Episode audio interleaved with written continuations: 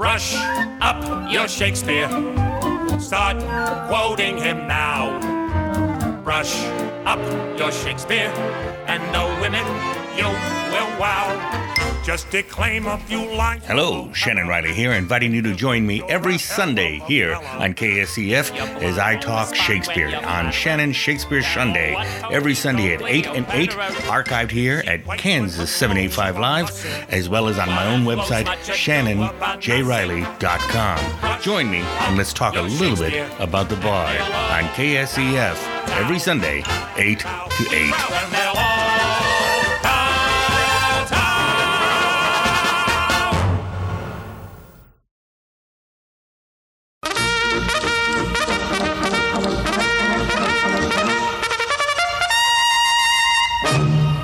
Greetings. Hello, everybody. Shannon Riley here once again with Shannon's Shakespeare Sunday. It's a pleasure to have you all listening in. Thank you for coming back. I hope you had a good time with episode one. It is my pleasure to bring you today episode two entitled My Little Willie. Now, before I begin, there's a couple of things I need to take care of. First of all, once again, my name is Shannon Riley. I am a Shakespeare enthusiast or fanatic. I don't consider myself a scholar. I don't want to be considered a scholar. I just simply am somebody who really loves the work of the Bard of Avon, and I like talking about it a great deal with people. So I'm going to be spending the next uh, half hour with you and sharing with you some of my thoughts and musings about Shakespeare. And the title of this episode, My Little Willie, has to do with the childhood and early beginnings of the greatest author in the Western world. So before I get to that, there's something I really need to do, and that. That I, I should have known that eventually this is going to come. I just didn't think it would happen on the second episode.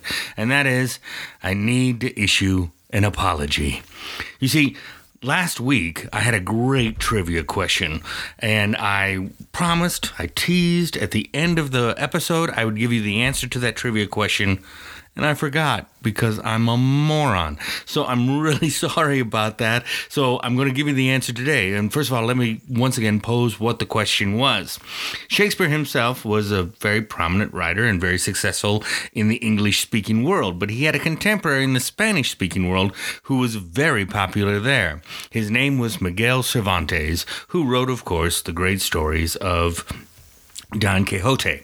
Now, Miguel and Shakespeare were contemporaries. They probably never met, but they were aware of each other's work. Certainly, Shakespeare himself had written a play based on some of the stories of Miguel Cervantes. It was a tragedy called The Tragedy of Cardenio. That play is missing. It's disappeared. Nobody knows where it is, and one day I hope it will be found on some dusty shelf somewhere. But anyway, Cervantes and Shakespeare had something else in common. They both died on the exact same date, April 23rd, 1616. However, they died 10 days apart. So, how is it possible that they died 10 days apart but died on the same date? That was the trivia question from last week that I never answered. So, today, I will give you that answer. The reason why they died on exactly the same date is that, well, you could blame it on the Pope. the Catholic Church, under Pope Gregory, had issued an edict establishing the Gregorian calendar. That's the calendar we use today. It fixed the problems with the Julian calendar with floating holidays, too many weeks in one month and too few in another. Uh, it straightened out the calendar and became the modern calendar that everyone uses. But the Pope Gregory made that decree in 1582. Well, London at the time was a Protestant country, and along with a lot of other Protestant countries or even um, Eastern Orthodox countries, they refused to adopt this papist decree. And so, of course, the idea of a changing the calendar just wouldn't work in England. So Cervantes did die on uh, April 23rd, 1616, in Spain under the Gregorian calendar. Shakespeare died 10 days later on April uh, 23rd, 1616. So that's why they had two dates separated by 10 days. You had to wait a whole week for that, and I apologize that I forgot to do that. Uh, but I do think it's quite an interesting thing, so I, I, I always like uh, little trivias like that. Hey, let's go to today's Shakespeare quote. It comes from Hamlet, Act 1, Scene 5. Give every man their ear, but few thy voice. I love that. It means basically listen.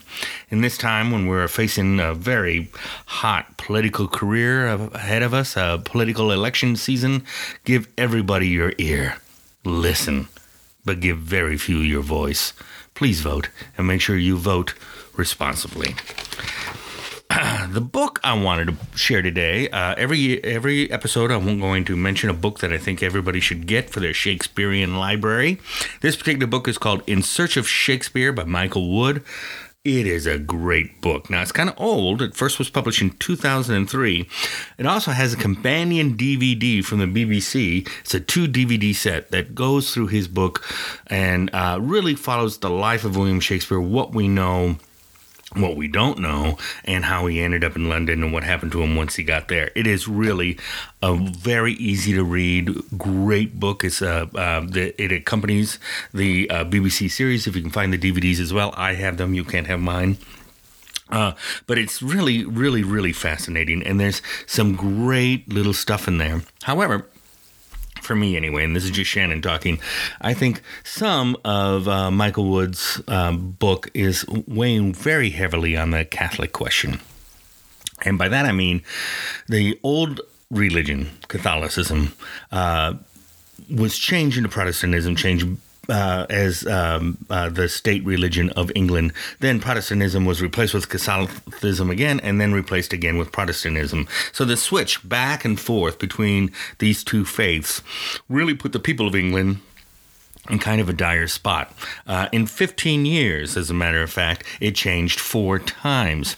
So for the English people, you never knew what the religion might be of the time or what it might mean to you. And he spends an awful lot of time on that in the book. I think it's it's interesting. Uh, I'm not quite as delved uh, deep into the story of whether or not Shakespeare was a hidden Catholic, but I am going to talk a little bit about that today as we go uh, through My Little Willie. Um, but before I do, I, I also want to give you a fun Shakespeare fact for the day, and this time it will not be a trivia that you got to wait to the end to hear. Um, there was a really bizarre Elizabethan practice as a kind of a, a superstition that they would do.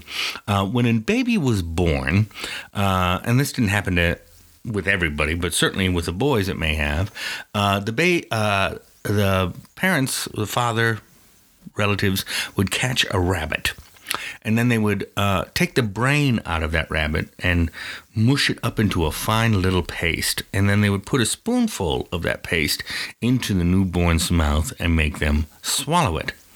It was believed, but by doing this, they were giving their children a quick wit, a quick mind, an ability to think fast on their feet, all given to them by this brain of a bunny. well, that's where the term a harebrained idea comes from. I love word origins and, and phrase origins. And since Shakespeare himself came up with so many different phrases that we use today and words we use today, I love it even more. But this idea of putting a little scoop of bunny brain into a baby's mouth and led to the term a harebrained idea is, I think, very fascinating. Of course, it was originally meant to mean that was a great idea and became sarcastic and that was a stupid idea.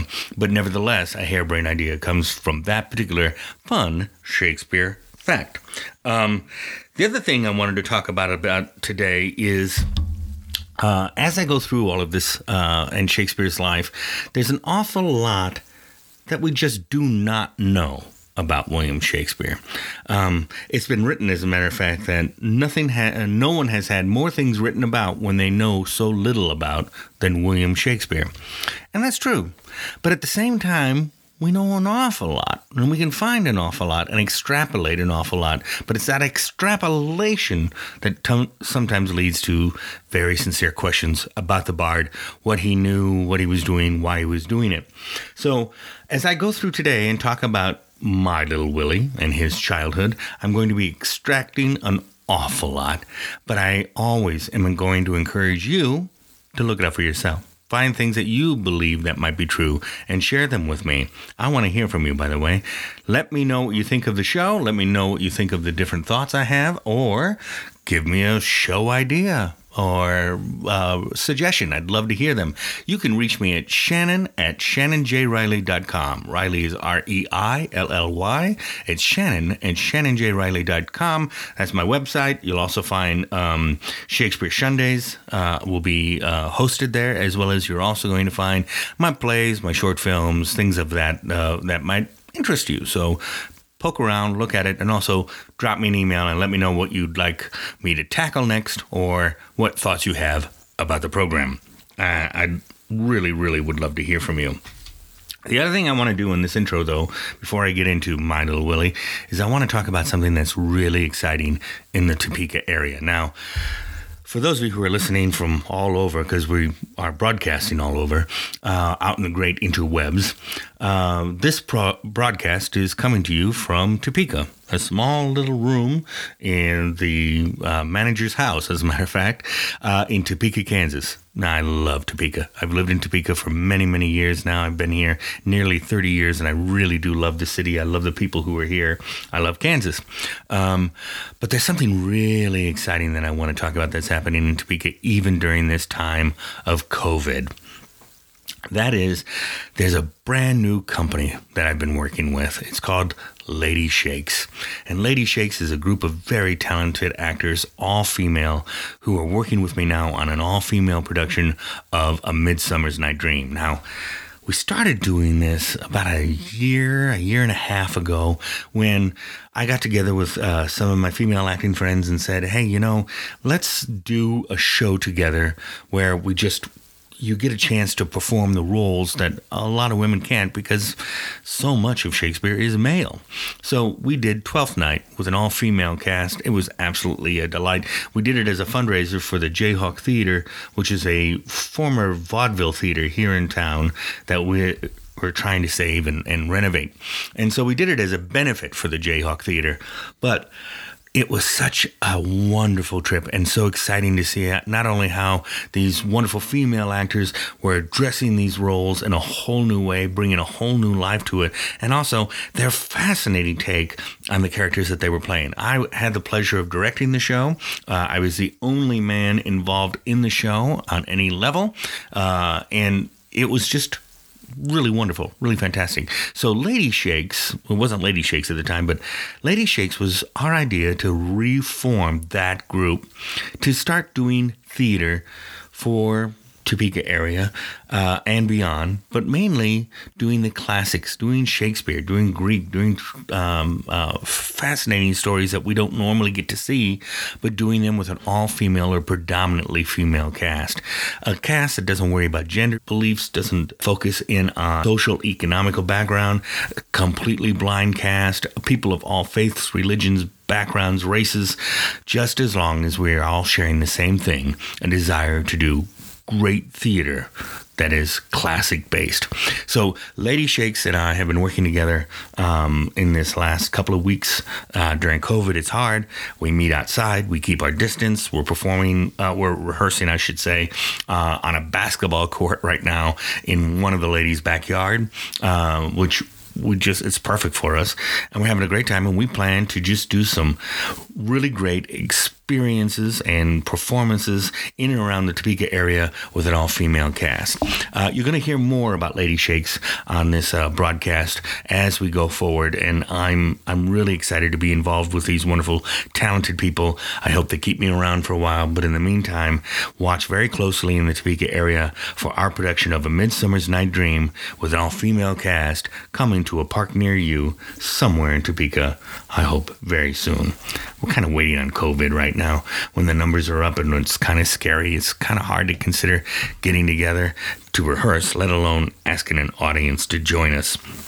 So we're going to be continue to be careful and um, uh, continue to rehearse so that when numbers do get to be a good place, we find a good venue, we can jump up and do a show in a moment's notice. Lady Shakes performing here in the Topeka area. I'm excited about it. So uh, we're going to start uh, start talking a little bit about Shakespeare and his childhood, but I'm going to take a short break for some station identification and say hello to some great people who are funding our program. So we're going to take a short break, and when I come back, you're going to hear all about my little Willie.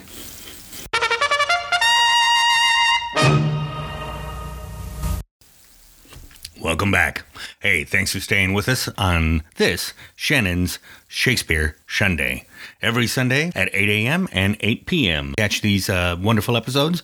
We hope you all check them out. They'll also be living here at 785 as well as on my own website, Shannon at shannonjriley.com. That's Riley, R E I L L Y, uh, Shannon J. Riley com.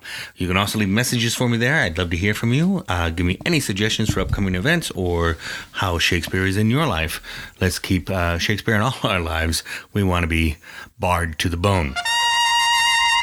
Today, our episode is focused on Little Willie, the birth of William Shakespeare and his early childhood. Um, and you're going to have to forgive me because my, my inner nerd is going to start really popping out like you didn't know I was a nerd already with a series about Shakespeare.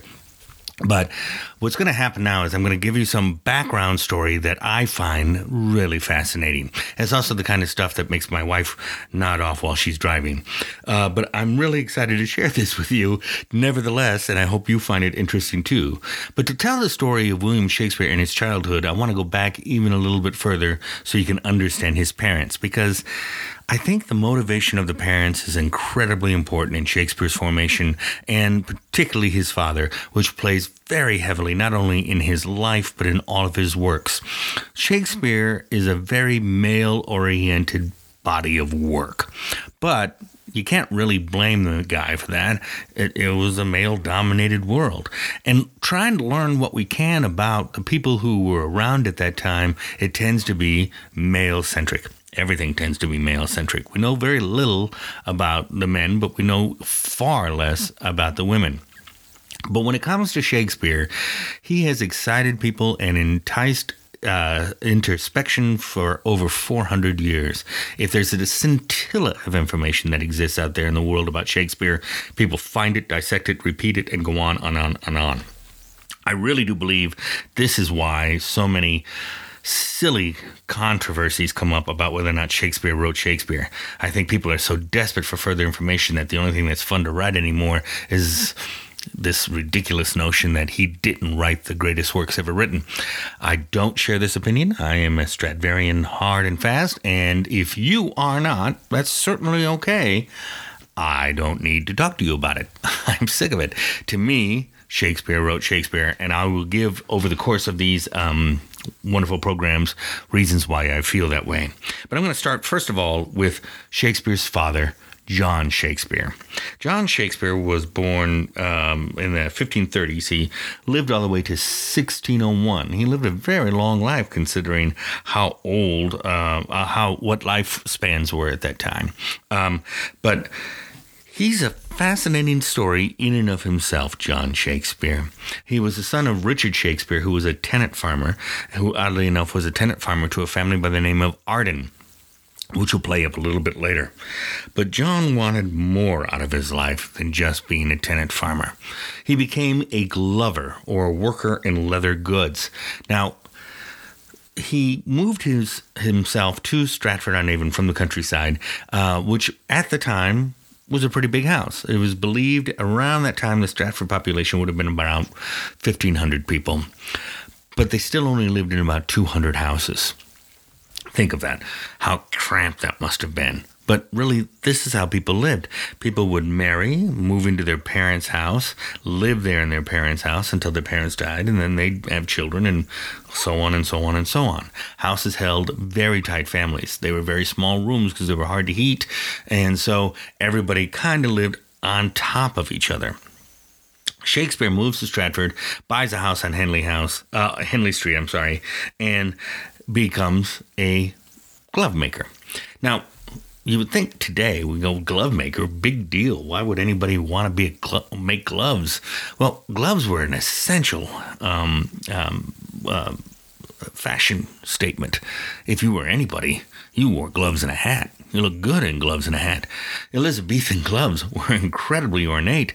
They didn't just stop at the wrist. Some had folds that went all the way down the forearm with lace and patterns and uh, very carefully cut and punched out uh, decals of leather. So it was a very expensive art. Even in this small town of Stratford on Avon, which was well outside of any um, uh, London traffic, John was able to make a pretty good living for a while as a love maker. glove maker. I'm sure he was a love maker too, but that's a different story. So, as a glove maker, he also uh, started to uh, become a gentleman within the town. He raised his position very quickly. He became an alderman. He became a bailiff. He had one of my favorite jobs in the world, and that was an ale taster everybody brewed their own brew back in uh, Elizabethan period. Beer was like a commodity. You sold it. Uh, you used it to trade. One of the jobs of a housewife was to make the family beer. Oh, what a time. So, as he was uh, ale taster, he had to go around and taste all the ale that was being used and sold and used as um, um, uh, trade among uh, various people to make sure that it fit with the standard of the time he grew in popularity to the point where he eventually became mayor. Now, the reason why I bring all of this up is because John, his desire to become a better person than who he was when he was born or the life he was born into, could have been influenced by the woman he eventually married, Mary Arden. Mary Arden was the daughter of a very prominent farmer. He was a member of the gentry. And the Ardens had a large family, eight girls. She was the youngest, and in her father's will, she was left tracts of land. Uh, Richard uh, Shakespeare was a tenant farmer for the Ardens, and so John Shakespeare would have spent his entire life knowing Mary Arden. They would have grown up together. They would have seen each other a great deal. Was this a love affair that built over years and years and years? Was John's desire to better himself, to create a bigger world for himself, predicated on the idea that someday Mary would marry him? I think so. I think it drove him to make himself a better person, just so he could provide for Mary a lifestyle that she was used to, being a member of the gentry. So eventually, he does meet her, uh, marry her. I'm sorry.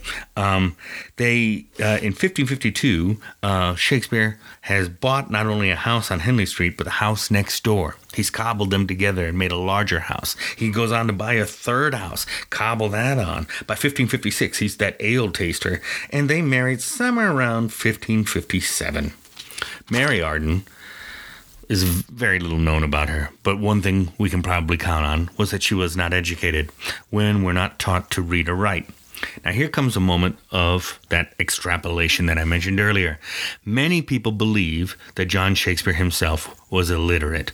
It's true he did use a mark to sign papers, at least on the papers we have left, but there's very few left. How do we know he couldn't write or read? If he was a glove maker, he would have had to have known rudimentary math just in measurements, and if he knew math, wouldn't he not have learned to read it somewhere along the line? Some authors believe John might have been a, uh, literate. Some believe he was illiterate. I believe the only person who could have raised William Shakespeare to be William Shakespeare was a literate man, a man who valued education and would have put his son through uh, a school system to learn. So I really do believe he did. Um, now, uh, John and and um, Mary Mary marries him at the age of twenty, which is not terribly old, is not terribly young. She um, women very often young women would be married at the age of 13, 14, 15. But she was 20 by the time they married, and uh, they immediately started having children. The first child born to them was a girl. Joan. She was born in 1558, and unfortunately, like a lot of children of the period, she died in infancy. Um, this is something that always strikes me too that this idea that uh, so many children died in infancy. But Joan died in infancy at 1558. Uh, she was followed behind by another daughter, Margaret, who was born in 1562 but died the following year in 1563. Right away, the Shakespeares lose their first two children. This had to be devastating. This had to be very, very hard on them. Um, some of the authors that I've read have said, oh, well, you know, you get used to it after a while. So many children did die. I don't believe that at all. You never get over losing a child. So when William was born in 1564, there must have been grave concern for his success, particularly since at the same time when they registered his birth, or baptism, I should say, that's another thing. No, they never kept track of when people were born. That's why we don't know for sure when William Shakespeare was born. We think it was around April 23rd.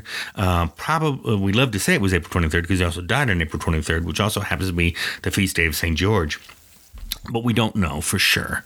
It's likely that he was born on April 23rd. They only kept track of baptismal records, and he was baptized three days later. You rushed your child to baptism at this time. The belief that the child could die very soon meant you had to get him baptized as fast as you possibly could.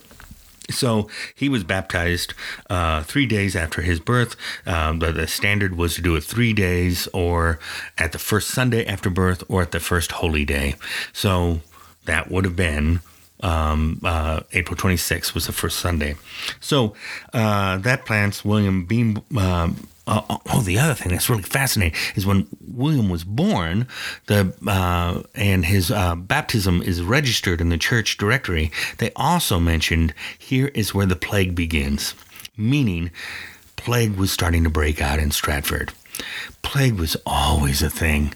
We're, we're so sick of plague right now, aren't we? But plague was always a thing in Elizabethan times. Theaters were always shutting down. I find it very funny when people say Shakespeare wrote Lear during a plague. He wrote all of his plays during a plague. He couldn't help but write it during a plague. There were plagues all the time. So, um, Shakespeare, uh, uh, but at this time, a plague had started to appear in Stratford on Avon, which would have made these parents, who had already lost two children, incredibly nervous. Now, Shakespeare does, of course, live to adulthood, and he's followed by a younger brother, Gilbert, who's born in 1566. Gilbert. Gilbert. Is that a name you would think of as an Elizabethan child? Gilbert? I find that very fascinating. Gilbert. Uh, did they call him Gilly? Was it Willie and Gilly loose on the town? Lock up your daughters. Here comes Willie and Gilly. There's, it's just a funny, funny name to me. But if you think about it, he was only two years younger than William, and like myself, I have a little sister who's just two years younger than me. My children themselves are only separated by two years. You grow up with playmates, you grow up with partners.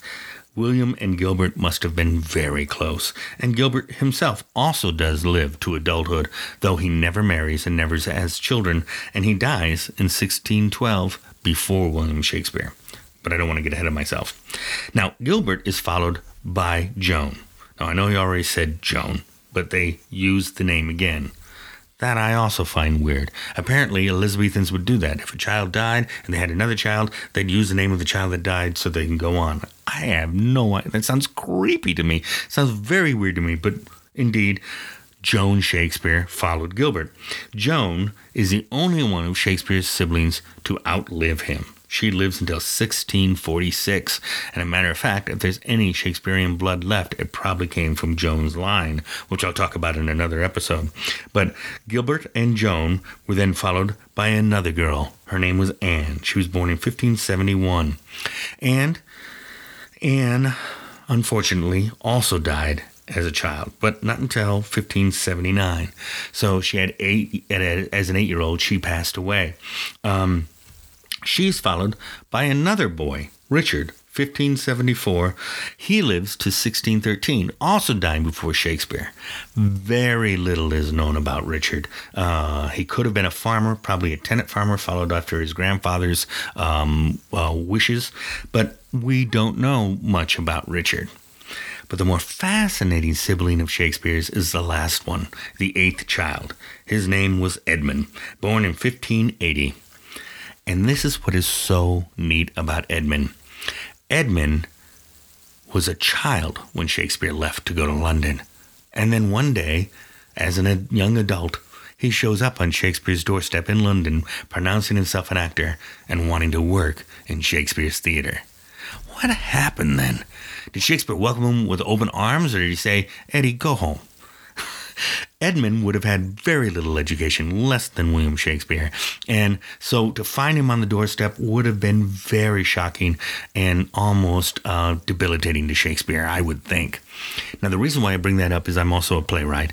And right now I'm working on a play called The Brothers Shakespeare, where I want to see and try and figure out what happened when Edmund showed up in London. The fascinating thing about Edmund is not only did he come into sh- uh, work as an actor, he obviously did not find work with William Shakespeare's company. Instead, he worked with lesser companies around the um, uh, London area. Is it because Shakespeare didn't want him? Or is it because he wanted to cut his own way through? We don't know. But we do know that he met a woman and they had a child together. And all three of them died during a plague in 1607. Shakespeare himself pays for the funerals. He also pays for the funerals to be done in the morning so that none of the actor friends on either company that might have worked with Edmund would be allowed, uh, would miss the funeral because performances, uh, funerals are usually in the afternoon, as were theater productions. So he paid extra to have the funeral in the morning so all of the actors could attend. It's a fascinating story. I hope I can write a good play about it, but that's what I'm working on myself on uh, my downtime. Um, and I really am excited about it. So this is the early child of William, uh, um, my little Willie. I'm going to leave it there, and in episode three, we're going to go back and talk about the schooling and the education that many people think Shakespeare did or did not have. I have my own thoughts. As always, I want to hear from you. Remember, you can reach me at Shannon at Shannon. Uh, ShannonJReilly.com. Uh, Reilly is R E I L L Y. I'd love to hear from you. Shannon at ShannonJReilly.com. Thank you for listening in on Shannon's Shakespeare Sundays. I look forward to talking to you again in the very near future, and I'll see you in episode three as we look at the early days of Little Shakespeare. Goodbye.